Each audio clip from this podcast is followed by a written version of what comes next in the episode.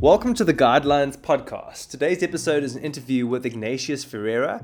Iggy is a co worker of mine at Sand Dollar Design, and I've been working with him since the beginning of last year in 2019. Iggy, welcome to the Guidelines podcast. Mm, thank you for having me, Jonathan. Eventually. Before we dig into today's topic on maturity within UX, I'd like to hear a bit more about how you ended up working within UX, how long you've been working in UX, and what your what your journey's been like so far. Mm, so basically, I started out. I was a bartender first, and I decided I can't obviously be a bartender for the rest of my life. So I wanted to do graphic design. So I uh, started. I studied internet and web design through UNISA, coding and all of that, JavaScript and CSS and this. And while I was doing that, I discovered Photoshop and Illustrator.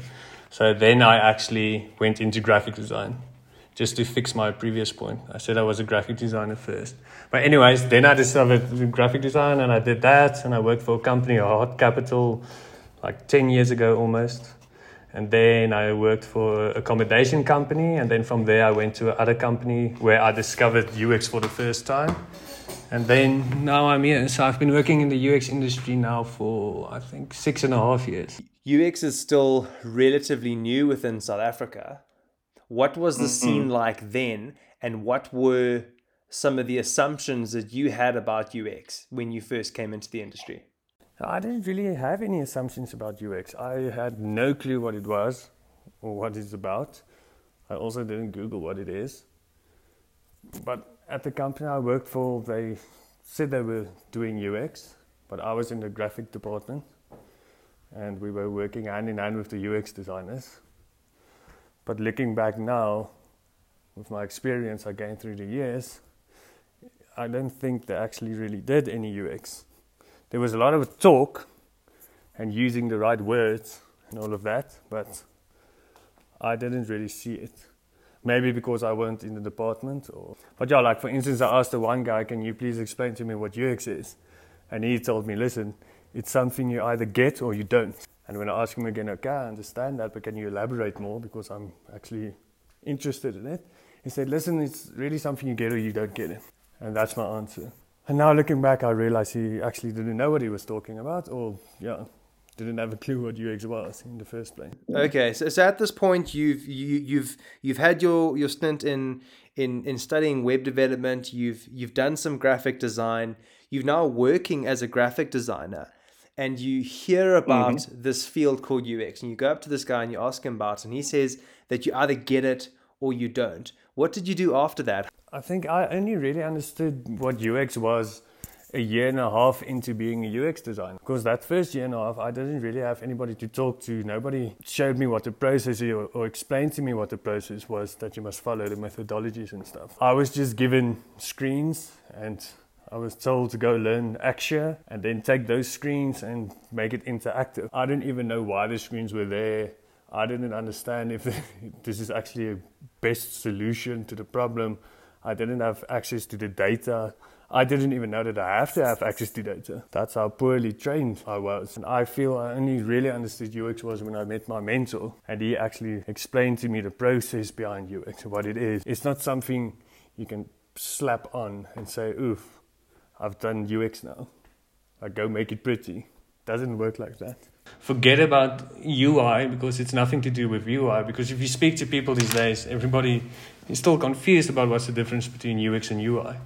So UX is all about the research part and how things fit together. How do you come? How do you get from one screen to another screen? And where are you in the journey? Where did you come from, and where can you go? It's like all those mechanics, how the things work and how people interact with them. So it all depends on the research you do, which is the most important part. And then UI is how it looks. So that's how the designer sits and he changes your bare, ugly wireframes and he makes it look good. Then people want to, it plays off to each other, UX and UI. But people must understand the difference between it a lot of companies, it feels to me, they don't understand the difference between UX or UI, or they make their graphic designers because UX is now a thing and they want to get a new um, job somewhere. They put all their UX UI designers from a person who's been doing UI for, say, for instance, four years. Now all of a sudden UX is awesome. Now that graphic designer or UI designer becomes a lead UX designer in a company. So I think that's totally wrong because that person doesn't have any idea what UX is about. He's probably never interacted with a user who's going to use his product, but now all of a sudden he's a UX designer. I think it's our job as a UX designer to actually evolve the UX maturity for our clients as well. So if you are busy with client and doing work for them, every time you do a report or you meet up with them, try and educate them about what UX is. Because I see, uh, I see a trend that's happening now is a lot of agencies and a lot of UI designers, they slap that dash UX at the back of their title and then they overcharge people and tell them yes they are doing UX, but at the end of the day they're not. So the company who employs you is wasting their money and you are not delivering what you promised. And I think that is very unethical. Yeah, for example, there's I know there's one guy who worked for an agency. They employed him to do UX on a project for a client. But then he worked under like a lead UI designer. And all the research the UX guy did and he sent him his wireframes to do, the UI lead designer just basically ignored everything he did and he told him, listen, I have X many years of experience. You don't know what you're talking about. I know what I'm talking about. I'm working for one of the country's biggest agencies. So you don't tell me what to do. I think we must find a way to work around that. How do you work with people like that? They must also obviously be educated about the value that UX brings to the table. So you started this job now. You've you've you've started this junior UX role. You've been working as a as a graphic designer. You've been given this definition of UX. At what point did you start transitioning from this graphic design mindset around UX to the mindset that you have now, where you see this distinction between UI and UX? If I look back at it now, I didn't really do any UX work when I started my first job. I was just like sitting there, and there was no anybody really telling me, okay, cool, you start from here. There was no mentorship. What were you doing? So when you say you weren't doing UX, what were you doing on a day-to-day basis that in your mind didn't make it UX? Well, I basically sat and they told me go learn how to use Axure and then they gave me screens that I must go just design and put it in Axure and make it interactive. I never once like spoke to a user. I never asked users any questions. I never observed them. I never spoke to the uh, business it was literally just like, go be a wireframe monkey. And I was classified as a UX designer. I don't know how that works. So I'm, I first felt like a UX designer when I met my mentor. And he was actually like holding my hand and said, okay, cool.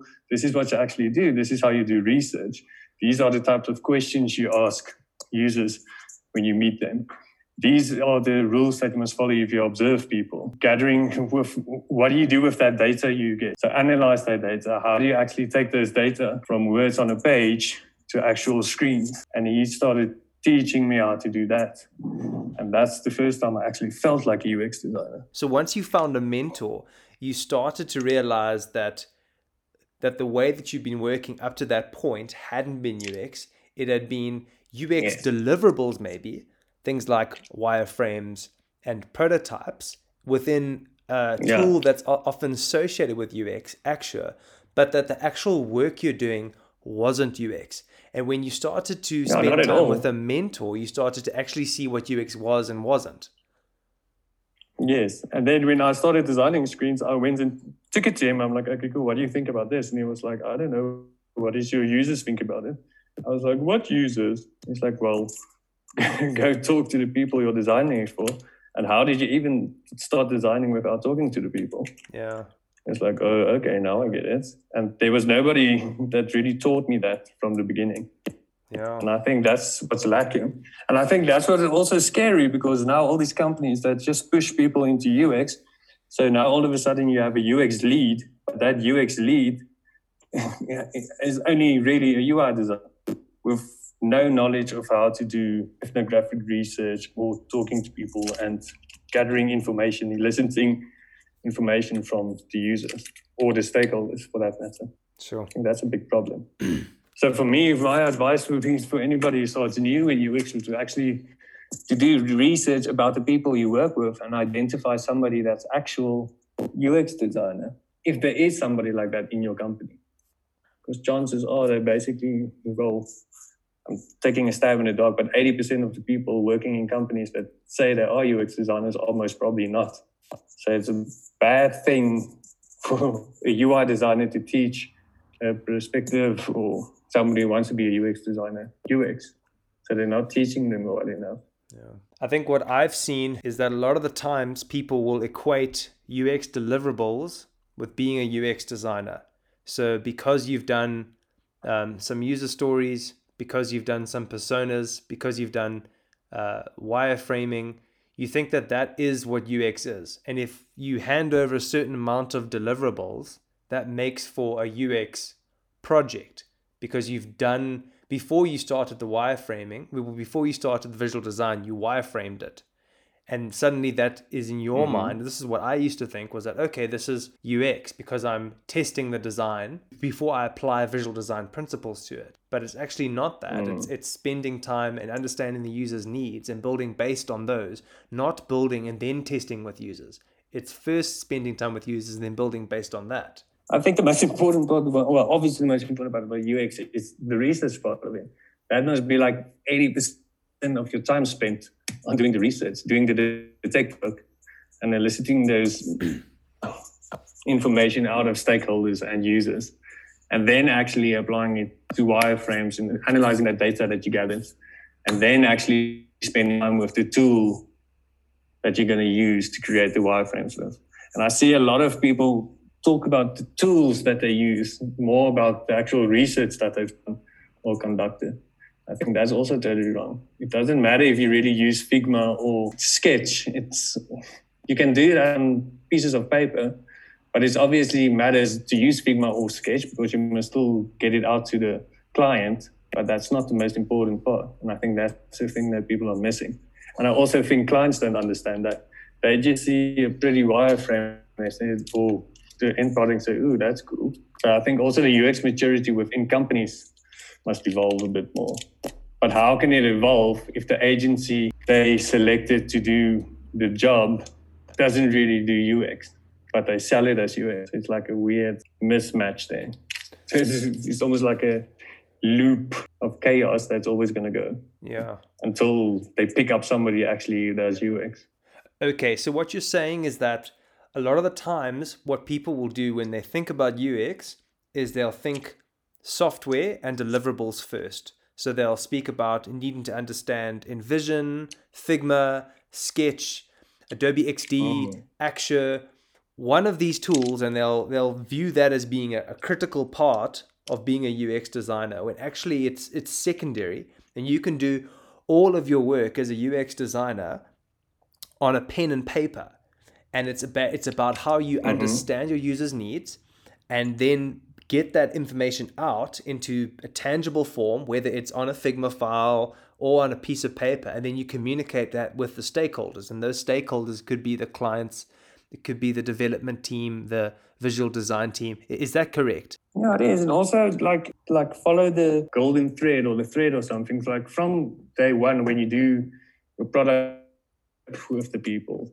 with the stakeholders and then you do the interviews with the stakeholders from the workshops you do with them and then the actual ethnographic research you do with them. All this data you collect you start a thread from there. And then as you start designing your wireframes you must always follow you must look back at your, the pain points you picked up viewing the users and the stakeholders and then your design ideas you thought about there. Start putting that all together into the wireframes and then, then test those wireframes get it back iterate on it continue, continue, continue, and then pull in the UI designer. Oh, sorry, just to go off that note, UI designers must actually also be part of that whole process if they can, if there's time, because then they will also see why the UX design decisions are not. And then we reach that point when the UX designer and UI designer work together, and the UI designer then makes it look good and sellable. A couple of minutes ago, you mentioned that most of UX is UX research in the last episode of guidelines, one of the things mm-hmm. that I was digging into in UX roles was that there were three broad categories of roles within UX. There's research, interaction design, mm-hmm. and visual design. And the way that I understood it and the way that I communicated in the last episode was that research is everything before. It's understanding who your users are, understanding the, the needs of the stakeholders, the, the, the project constraints, all of that jazz. That then gets handed on to an interaction designer who then takes mm-hmm. that research and pulls it together and makes things like like wireframes and uh, and prototypes and constantly as you said uses that golden thread to bring in the research into the design phase and then that design gets handed off into into the visual design do you agree with that model or you think that's a bit more nuanced than that uh, well, I think it all depends on the company you work for, because also, as you said last time, some, if it depends on the size of the company and where the company is situated. If it's a company like Amazon, they will probably have individual people who does all of that. But in a smaller company, the UX designer will probably be also the interaction designer and all of that, and the researcher, because you get UX researchers and then you get UX designers and then you get blah blah blah, etc. etc. You understand what I'm saying? Like for instance, in our instance, we basically the UX researcher and the designer and the interaction designer and the guy then you know takes it further. We actually have a person we used to do the UI. So, you know, model works, but it all depends on the company you work for and the size of the company. So you spent time with this mentor of yours, and this mentor started to teach you about the fundamentals of UX, started to guide you towards moving away from just doing deliverables like wireframing and prototyping and start to encourage you to spend time mm-hmm. with your mm-hmm. users and understand their needs a bit more. Why do you think a mentor is important for a junior UX designer to move from junior into a higher level within their industry? It's extremely important to have a UX mentor because if I think back at my what happened to me in my situation, for the first year and a half, I didn't really do anything until I met him and they take you through the journey. They tell you exactly what's busy happening now and what's going to happen later on. But your mentor must also be obviously good at his job. And I think that's where the difficulty also lies now.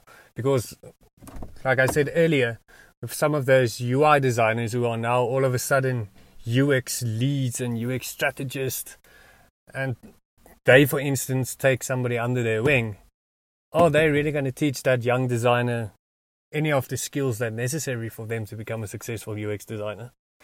So, as a young UX designer, also research good UX designers and see what skills they are, and then observe them and actually ask them questions and see what they what their answers are, and then you can establish for yourself is this actually the right mentor for me. And once you found this UX mentor, what in your mind is the most valuable way that you can utilize their knowledge? And to to to ensure that you're growing and not stagnating in your career? Well, I think the best way to utilize a mentor, if you're lucky enough to have one, is just to console in them and tell them what you're struggling with, run some ideas past them, ask them to share with them aspiring links that they have found through the years. Yeah, just almost become like just like friends with them and ask them to share their knowledge with you and listen to them. Don't come in with an ego and think that you know more than them because obviously then what's the point of having a mentor? You know, ask them to show you some of their reports they've put together after doing a facilitation workshop or user testing. Ask them to share links they often use, stuff like that. Be irritating. Use them. Yeah, I really resonate with what you're saying about confusion about what what to what to see as the truth within UX. Because, like on a project that Iggy and I were recently working on, uh, an internal training program, I, I was doing wireframes and I started googling and trying to understand best practice for wireframes. And you you Google wireframes and you get so many unhelpful articles that they are basically and you get flustered. You're like, what? Yeah, you get flustered. It's difficult to actually be able to see what is the the true point of a wireframe. What is the true point of information architecture when there's so much fake news within the UX community on the internet. And that's kind of what the podcast is about is, is trying to mm-hmm. understand, okay, like what is valuable and what are the actual things that are long lasting that we can apply in our careers. If you do that research badly and you're trying to research how to do wireframes or something and nobody gives you the right links or the right answers, you later on feel like you don't belong here and I'm a failure, I can't do this. I think it's imposter syndrome or something. And then, yeah, that's not a nice feeling to have. You mentioned that soft skills were something that you realized were important in a UX designer's skill set. What do soft skills mean to you?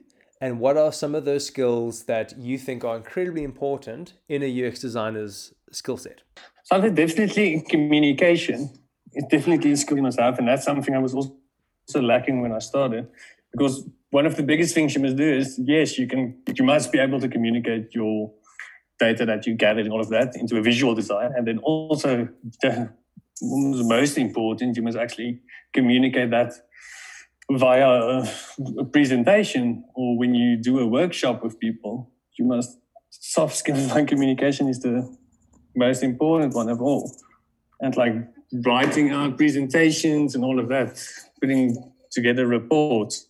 And that's something that I didn't know in the beginning, because obviously when you do user testing, you must have a report. And if you don't have skills to putting together a report, that's also bad. So you can be the best interaction designer, but at the end of the day, if you need to write a report of all the work that you have done, that you need to send that to the stakeholder, and it looks like a you know standard A person wrote it or a B person or whatever, it's not good at all. So definitely you must work on your communication skills. That's the most important for me. And I'm still struggling with that, as you can hear from this interview. yeah, you're doing great. So, yeah. So in my mind, there are different areas where communication really pays off. There's in the team, there's with stakeholders, and there's in deliverables that you hand over to the stakeholders. What are some of the ways that mm-hmm. team members can best communicate and can improve in uh, within a UX multidisciplinary team environment? Oh, definitely like have a stand up at least once a day or once every second day, either by Zoom or have a group WhatsApp call one of those. That works. And just check in with everybody all the time. Just send a mail out as well if you're busy on an actual project because there's nothing worse and it basically comes down to managing expectations because if me and you are working together and i'm under the impression that you are doing something but i don't go and ask you if you're doing it then you just maybe don't do it and then the work isn't done. Yeah. so just check in every now and again. Yeah. It's also just managing expectation and don't overdo it but just the right amount. And i'm pretty sure people will let you know when it's the right amount because you will hear in their voice or their replies like, oh, I'm still busy. And you know, you can back off a bit. All about finding that balance. Okay. And when communicating with stakeholders, either in sessions with them or when handing over deliverables, what are some of the things that you've noticed as being the most valuable things uh, in, in, in effective communication with stakeholders who maybe don't know much about UX? Yeah, that's something if you need to move up in the UX career as well, you need to know how to facilitate one of those. So you need to, you must first almost educate them about what you're doing. And then it's that whole, the UX designer must become a storyteller. So you start with this section and then you go here and then you actually present the work and you tell them why you've made some of the decisions. And it's also nice to keep the stakeholders, make them feel involved in your design decisions it's also cool to also sit while you're designing your wireframes to maybe just check in with one or two of the stakeholders, show them some of the stuff you've been working on and ask their input. Do you like this? Do you like that? What would you like to see further? Iggy, this has been really great. Is anything that you'd like to, is anything that we haven't touched on that you'd really like to say before you leave? Yeah, like sometimes you're going to feel like you really suck and you don't belong there, but that's normal. Just push through and get everything that's in your head while you're designing, get it out. It's like somebody who wants to start painting, but like, oh, you must just put the brush down and start doing it. Yeah. And eventually you have something that resembles a painting. yeah, I think that's the biggest lesson I've learned from you whilst working with you on on projects is what I can do is I can often edit something too much in my mind, which takes me longer to get things out onto the screen. And what you do very well is that you enable, you just almost work in automatic where you stretch the ideas out. And before you know it, there's like 20 to 30 screens. And you're just not thinking you're just trying to get the big picture perspective and i think that's something that i i realize i'm i'm learning is that getting that big picture perspective is so useful Yeah, so you must go through, yeah, you must learn all just all those research you've gathered and the data. Just read that a couple of times, like take three or four or five hours, go through it and through it and through it and through it and through it, go over it, over it, over it, and then you just start wireframing.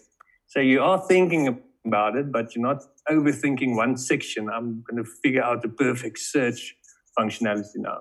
Just get everything out, and then you can come back, and then you're like, okay, cool. But you must identify your templates first and you're not going to identify templates while you're working on a search functionality. You must identify and try to solve the core function or feature. Okay, Iggy, thank you so much for joining me today. I found this conversation really interesting.